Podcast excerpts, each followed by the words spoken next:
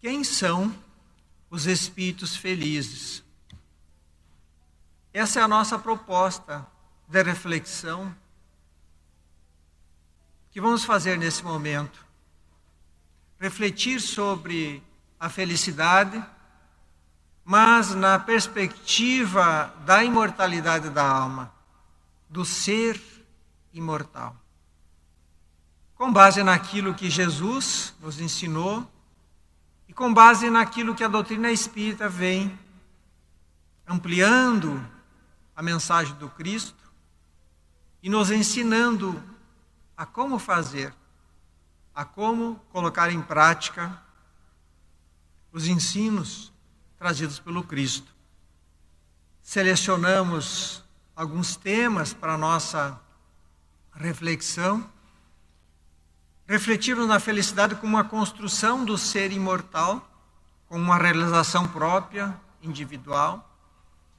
Refletimos também o contexto em que nos situamos hoje, o caminho que nós precisamos percorrer ainda refletirmos sobre quem são esses espíritos felizes e, acima de tudo, no que consiste essa felicidade,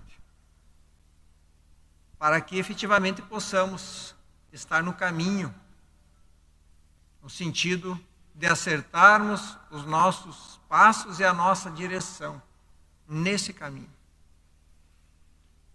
Todos nós estamos sujeitos a lei de progresso. Quis Deus que assim fosse, que, dotados do livre-arbítrio, nós pudéssemos fazer essa, essa caminhada, essa jornada, através de contudes, conquista das ciências e gradativamente caminhando no rumo da meta de todos nós, que é a perfeição. Como nos dizem os Espíritos, somos criados simples, ignorantes, no sentido de não termos conhecimento, não termos experiências, e gradativamente, através do esforço, nós vamos chegar a essa meta. Mas não estamos, embora seja uma caminhada individual, nós não estamos sozinhos. Nós temos todo o apoio da providência divina. Mas esse esse apoio não é não é no sentido de que alguém fará isso por nós. É um processo um processo de parceria. Ajuda-te que o céu te ajudará. Nós a partir dos nossos esforços, nós recebemos o auxílio. É como se eu recebo, recebo um impulso, mas eu preciso dar o passo. Se eu não der o passo, eu não recebo esse impulso. E a, e a lei de progresso, ela está relacionada com uma outra lei, que é a lei do trabalho, que o progresso só se dá através do trabalho. E há uma lógica nessa questão. Porque com o trabalho nós colocamos em ação as forças da nossa alma, a inteligência, o raciocínio, o intelecto, e assim nós vamos progredindo. Para a conquista da felicidade, ela depende, ela está relacionada com o cumprimento da lei divina. Como nos dizem os Espíritos, lá na questão 614 que é a única e verdadeira para a felicidade do homem, que ela indica o que nós devemos fazer ou deixar de fazer. E nós só somos infelizes quando dela nos afastamos. E aqui é uma questão bem importante para pensarmos, que a felicidade ela está relacionada ao cumprimento da lei divina e a infelicidade ela está relacionada ao distanciamento. E essa lei divina, ela nós recebemos, ela está escrita na nossa consciência como herança do, do Criador. E, e, gradativamente nós, Deus envia ao mundo profetas, messias para nos relembrar, fazer revigorar dentro de nós essa, essa lei que está gravada na nossa consciência. Nós podemos, nós podemos identificar três momentos marcantes que que aconteceram três grandes revelações, que é o momento da revelação de Moisés, os Dez Mandamentos, a vinda do Cristo e a vinda do Consolador prometido por Jesus, que identificamos na doutrina espírita. E essa lei de Deus, para facilitar o nosso entendimento, os espíritos vão dizer que ela se resume numa única lei, na lei de justiça, de amor e de caridade, que ela resume todos os nossos deveres para com Deus, para com o próximo e para conosco mesmos, no sentido de cumprirmos, cumprirmos os nossos compromissos, ah, de, de, no sentido das leis divinas, cumprimos os nossos compromissos no sentido da relação com o próximo, a caridade, da fraternidade, de cumprirmos os compromissos conosco no sentido do progresso, da evolução. Os Espíritos também nos trazem uma, uma medida de felicidade aqui na Terra, uma felicidade possível, que do ponto de vista material é a posse do necessário, e do ponto de vista material é a consciência tranquila e a fé no futuro. Quando nós conseguimos reunir essas três questões, nós poderemos ser felizes tanto quanto for possível aqui no mundo em que nós vivemos.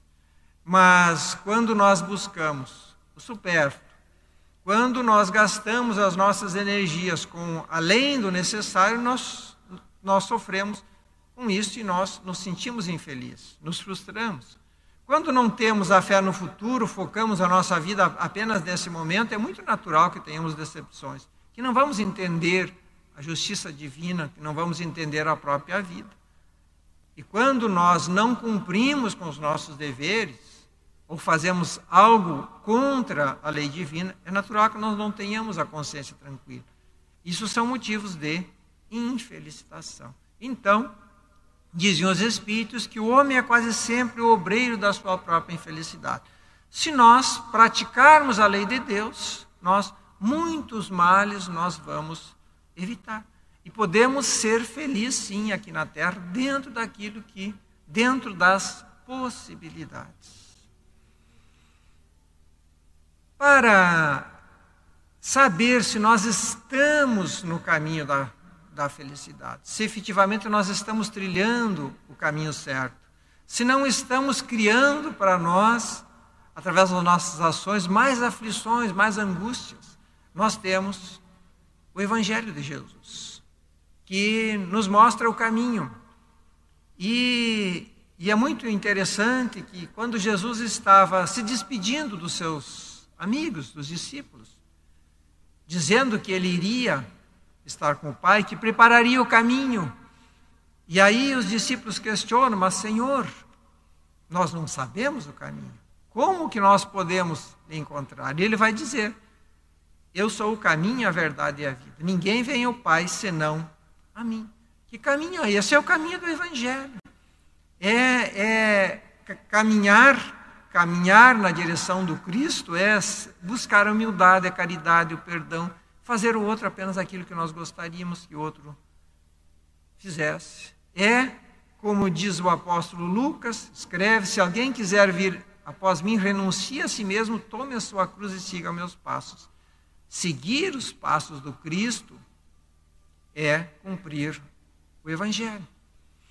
E o Cristo também, neste momento de despedida, ele vai fazer uma promessa, dizendo que se os discípulos o amassem e observassem os seus mandamentos, ele enviaria um outro paracleto, a fim de que este ficasse permanentemente conosco e que viria nos ensinar todas as coisas, lembrar outras tantas, tudo aquilo que Jesus nos ensinou.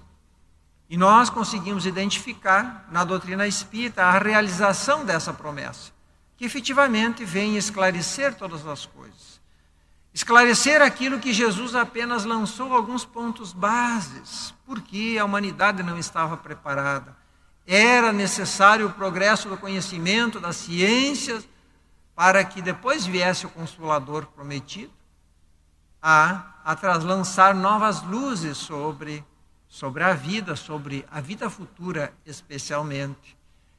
É, Jesus também sabia que muitos dos seus ensinos seriam mal interpretados, desvirtuados. Então o Consolador vem relembrar isso, resgatar na sua pureza originária esses ensinamentos. Então, a doutrina espírita, o Consolador prometido por Jesus, é a chave que nós temos para compreender melhor e viver o Evangelho do Cristo. E nós temos uma obra em especial que nós podemos identificar ali um roteiro para a felicidade. Talvez das obras espíritas, a mais conhecida, que é o Evangelho segundo o Espiritismo. E no conteúdo, o seu conteúdo, onde Kardec estuda e analisa com profundidade, juntamente com a equipe de espíritos superiores, o estudo da moral do Cristo. E nos seus capítulos, nós vamos encontrar os elementos necessários para que a gente possa trilhar esse caminho que nos leva à felicidade.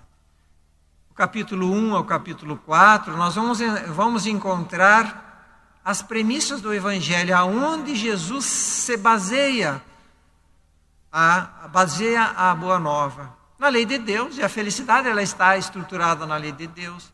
Na vida espiritual, quando Jesus diz que seu reino não era deste mundo, e o nosso, o nosso reino também não é deste mundo, porque somos espíritos imortais. Há muitas moradas, diferentes categorias de mundos habitados, diferentes estados de alma, e a felicidade, ela está embasada também na necessidade da encarnação. E o Evangelho do Cristo se baseia nessas, nessas premissas. A evolução através do progresso contínuo, através das múltiplas encarnações, o nascer de novo, como disse, disse o Cristo. No capítulo 5, Bem-aventurados aflitos, é aonde a humanidade se situa nesse momento, onde nós situamos, podemos dizer, com as nossas aflições. E o Evangelho nos ajuda a compreender a justiça das aflições. E se Deus é justo, todas as experiências que nós passamos, elas são justas. Compreender que essas aflições, elas têm na, na vida atual, também nas vidas anteriores. Os deveres que não cumprimos, nas tarefas que não realizamos, nos compromissos que assumimos, mas também as nossas aflições elas estão relacionadas com a forma com que nós nos, nós nos relacionamos com as experiências, o bem e o mal sofrer. Dizem os Espíritos que, ao passar por uma experiência, nós podemos, com a nossa atitude, amenizar ou aumentar o amargor. Por isso, a necessidade da resignação, que nada mais é do que uma compreensão da necessidade daquela experiência. Nada mais é do que vermos um sentido para aquilo que nós estamos vivendo. E quando nós identificamos um sentido para aquilo que estamos vivendo, nós estamos resignados. E nesse sentido, nós vamos passar por essa experiência, aprender com ela de uma forma com menos sofrimento. Nesse capítulo também, o codificador vai abordar a questão da desgraça real, porque muitas vezes nós vemos a desgraça onde ela não está. Muitas vezes nós vemos a, a desgraça na doença, no sofrimento, na, na perda, na queda, e às vezes aí está a nossa oportunidade de redenção. Muitas vezes nós não identificamos a desgraça onde ela está. E e o, e o Evangelho nos ajuda a compreender que nós temos que perceber sempre, analisar sempre as consequências de cada um dos fatos. E aí nós vamos poder identificar o que, que é bom e o que, que não é bom. O Evangelho também nos fala dos tormentos voluntários que nós criamos, a nossa forma de nos conduzir aqui, a, a intemperança, a imprevidência, o orgulho, o egoísmo, criamos tantos sofrimentos que não precisaríamos passar. Também o Evangelho também nos diz que a felicidade não é desse mundo, porque nós estamos vivendo num mundo de provas e expiações, em que é muito natural a vivência dessas experiências necessárias para espíritos que, como nós, ainda precisamos passar por processo de depuração. Mas é aqui que se constrói, e é aqui que se realiza. E como vimos antes, a felicidade possível nesse mundo é a fé no futuro, a posse do necessário, é a consciência tranquila no sentido de fazer aquilo que for possível diante da situação, das circunstâncias que nós estamos vivendo. No capítulo 6, nós temos o remédio, que é o Cristo Consolador. Ah, a doutrina espírita vem nos mostrar que a vivência da ética cristã ela é a única capaz de, de produzir essa transformação, de trazer esse consolo, de trazer esse consolo. E onde está essa consolação?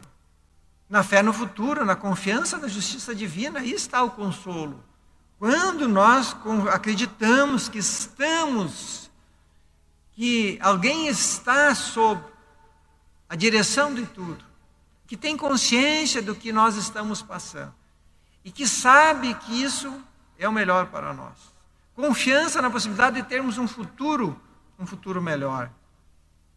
A falta de fé e de esperança aumenta o amargor das aflições. E quando eu fortaleço a minha fé, quando eu tenho esperança, isso é um grande consolo. Quando compreendemos a necessidade os motivos das aflições, fica muito mais fácil desenvolver a resignação. Por isso, como disse Jesus, o fardo fica mais leve.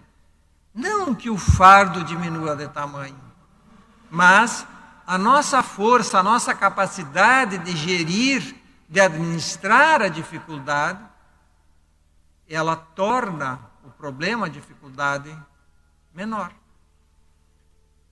Com o Evangelho de Jesus, o jugo é suave, porque, como disse o próprio Cristo, que apenas exige como dever a observância da lei de amor e de caridade.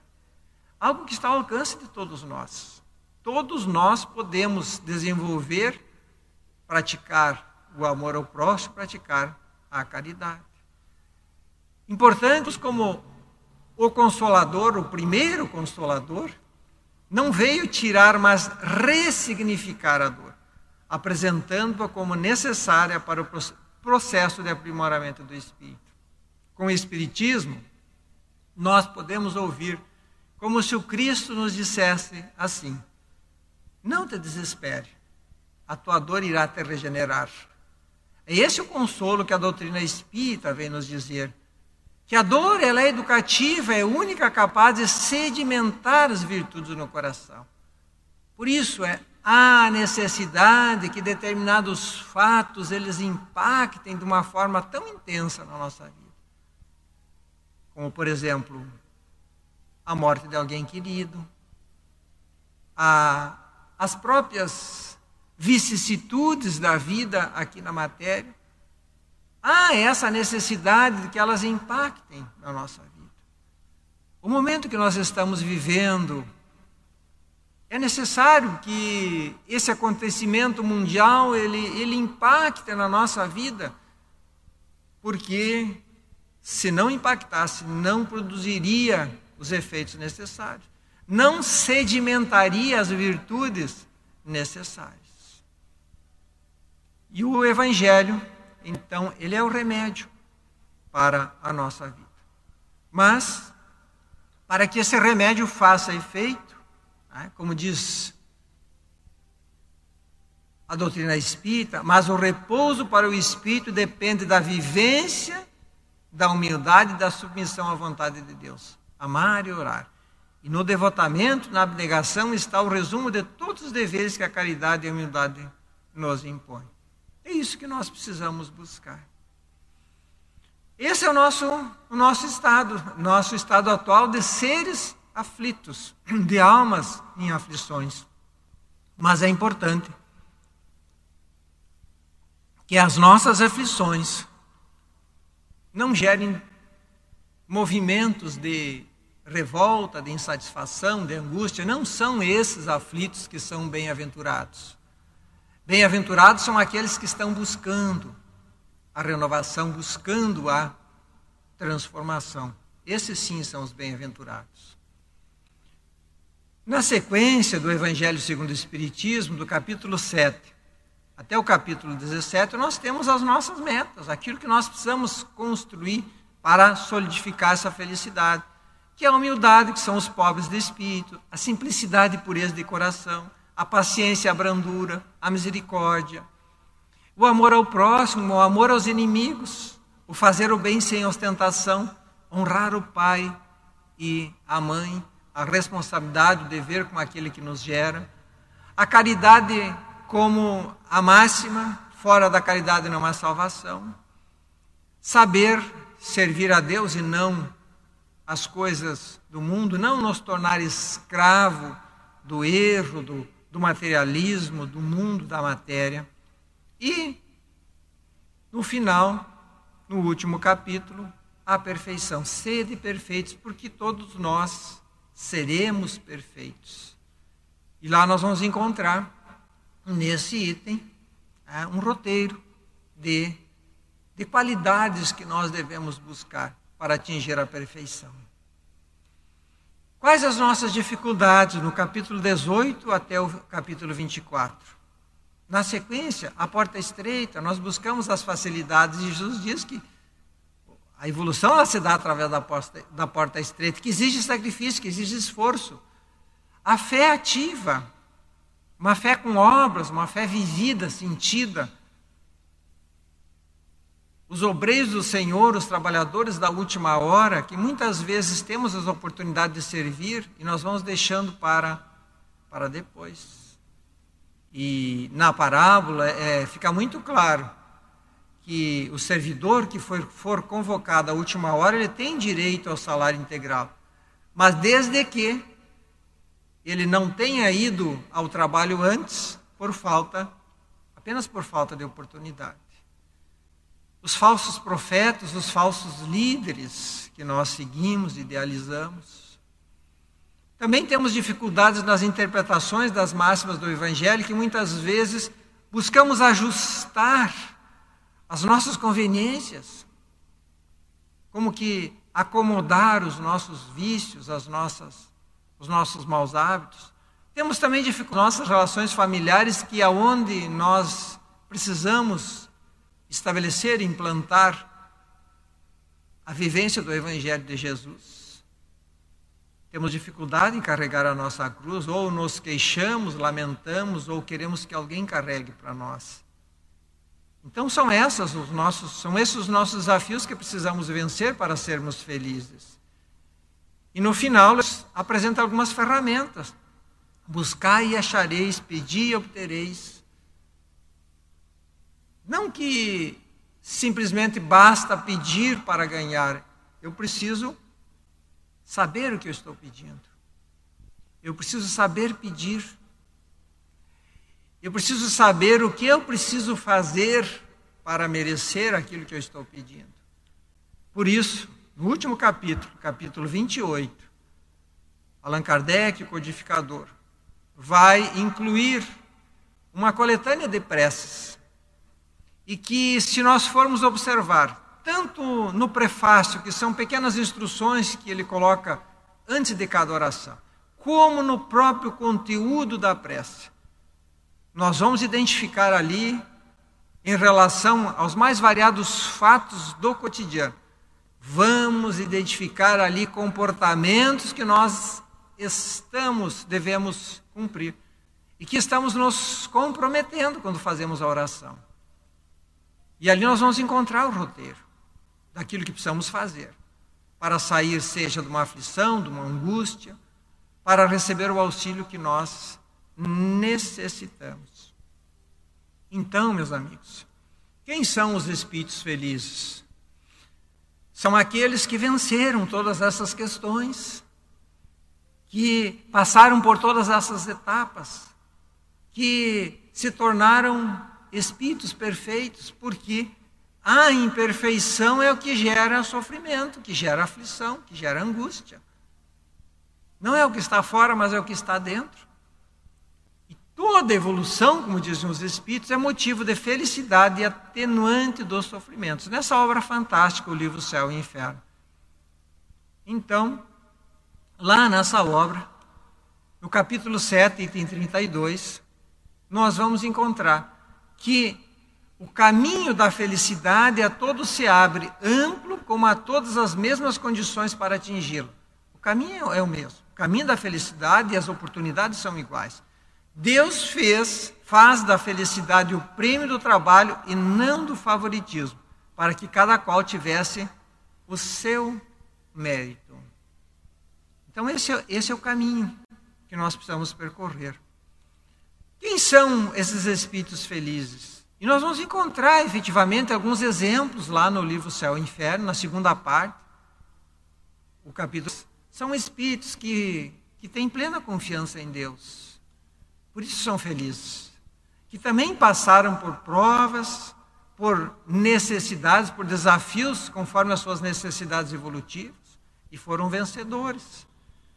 Que trabalharam no bem com sacrifício e desinteresse pessoal, por isso são felizes, que desenvolveram a indulgência e o perdão das ofensas, que têm a consciência tranquila do dever cumprido, o dever que, que assumiram.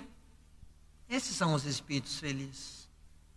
E todos nós, independente da condição evolutiva, na proporção da nossa evolução, nós também podemos ser felizes se confiarmos em Deus, se buscarmos o perdão, indulgência, se buscarmos cumprir os nossos deveres e termos a consciência tranquila. O que consiste a felicidade? Aqui é algo, algo que nós precisamos desaprender, porque nós muitas vezes acreditamos que a felicidade ela está na ociosidade. E os espíritos vão nos dizer: lá no capítulo 3, item 12. Um belíssimo texto que vamos compartilhar algumas, alguns itens. A felicidade dos espíritos bem-aventurados não consiste na ociosidade contemplativa. Contemplação que seria uma eterna e fastidiosa inutilidade. A vida espiritual, em todos os seus graus, é ao contrário uma constante atividade. E é nesse sentido, nessa atividade constante, que está a felicidade. A suprema felicidade consiste no gozo de todos os esplendores da criação. E à medida que nós vamos nós vamos evoluindo, cada vez mais aumenta a nossa capacidade de perceber e usufruir desses esplendores da, da criação. Na penetração de todas as coisas, é nisso que consiste a, a felicidade. Felicidade é que, como dizem os espíritos, que nenhuma linguagem humana jamais poderá descrever, que a imaginação mais fecunda não poderia conceber.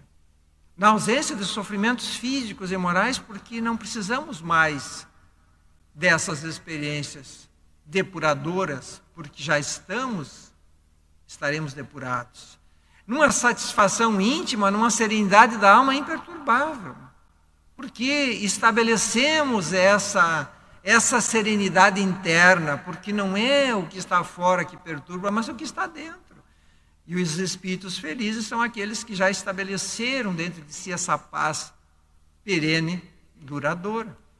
No amor que envolve todos os seres, não mais um amor egoísta, é, daqueles que estão próximos, da minha família, daqueles do meu círculo de amigos, um amor restrito, de relacionado à etnia, ou, ou seja, a, a, a, determinada região ou religião, mas um amor universal. Na ausência de atrito proveniente do contato com os maus, o dia que atingirmos a felicidade plena, quando conquistarmos a perfeição, nós não teremos mais a necessidade de conviver com os maus. Hoje precisamos conviver com os maus, porque é uma necessidade. Nós precisamos deles para desenvolver a paciência, a tolerância e, ao mesmo tempo, ajudá-los nesse processo. Acima de tudo, a felicidade dos espíritos bem-aventurados consiste na contemplação de Deus e na compreensão dos seus mistérios revelados aos mais dignos. Apenas com a perfeição nós vamos conseguir compreender, ter a plena compreensão de Deus. A felicidade também existe nas tarefas cujo encargo nos faz felizes. E aí, como dissemos antes, que precisamos mudar essa nossa forma de buscar a felicidade, não na sociedade, mas no trabalho, na, na realização, na alegria de servir, de sermos úteis.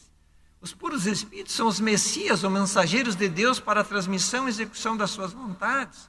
Aqueles que preenchem as grandes missões, aqueles que presidem como Cristo a formação dos mundos, harmonia que ajudam a sustentar a harmonia do universo. Os da ordem mais elevada são os únicos que possuem os segredos de Deus. E evidente, como dizem os Espíritos, que não significa que apenas esses Espíritos que, que cumprem a ordem de Deus, todos nós estamos submetidos a essa hierarquia maior. De dentro das nossas possibilidades, nós também podemos, também podemos servir, também devemos servir. Todos somos obreiros de Deus.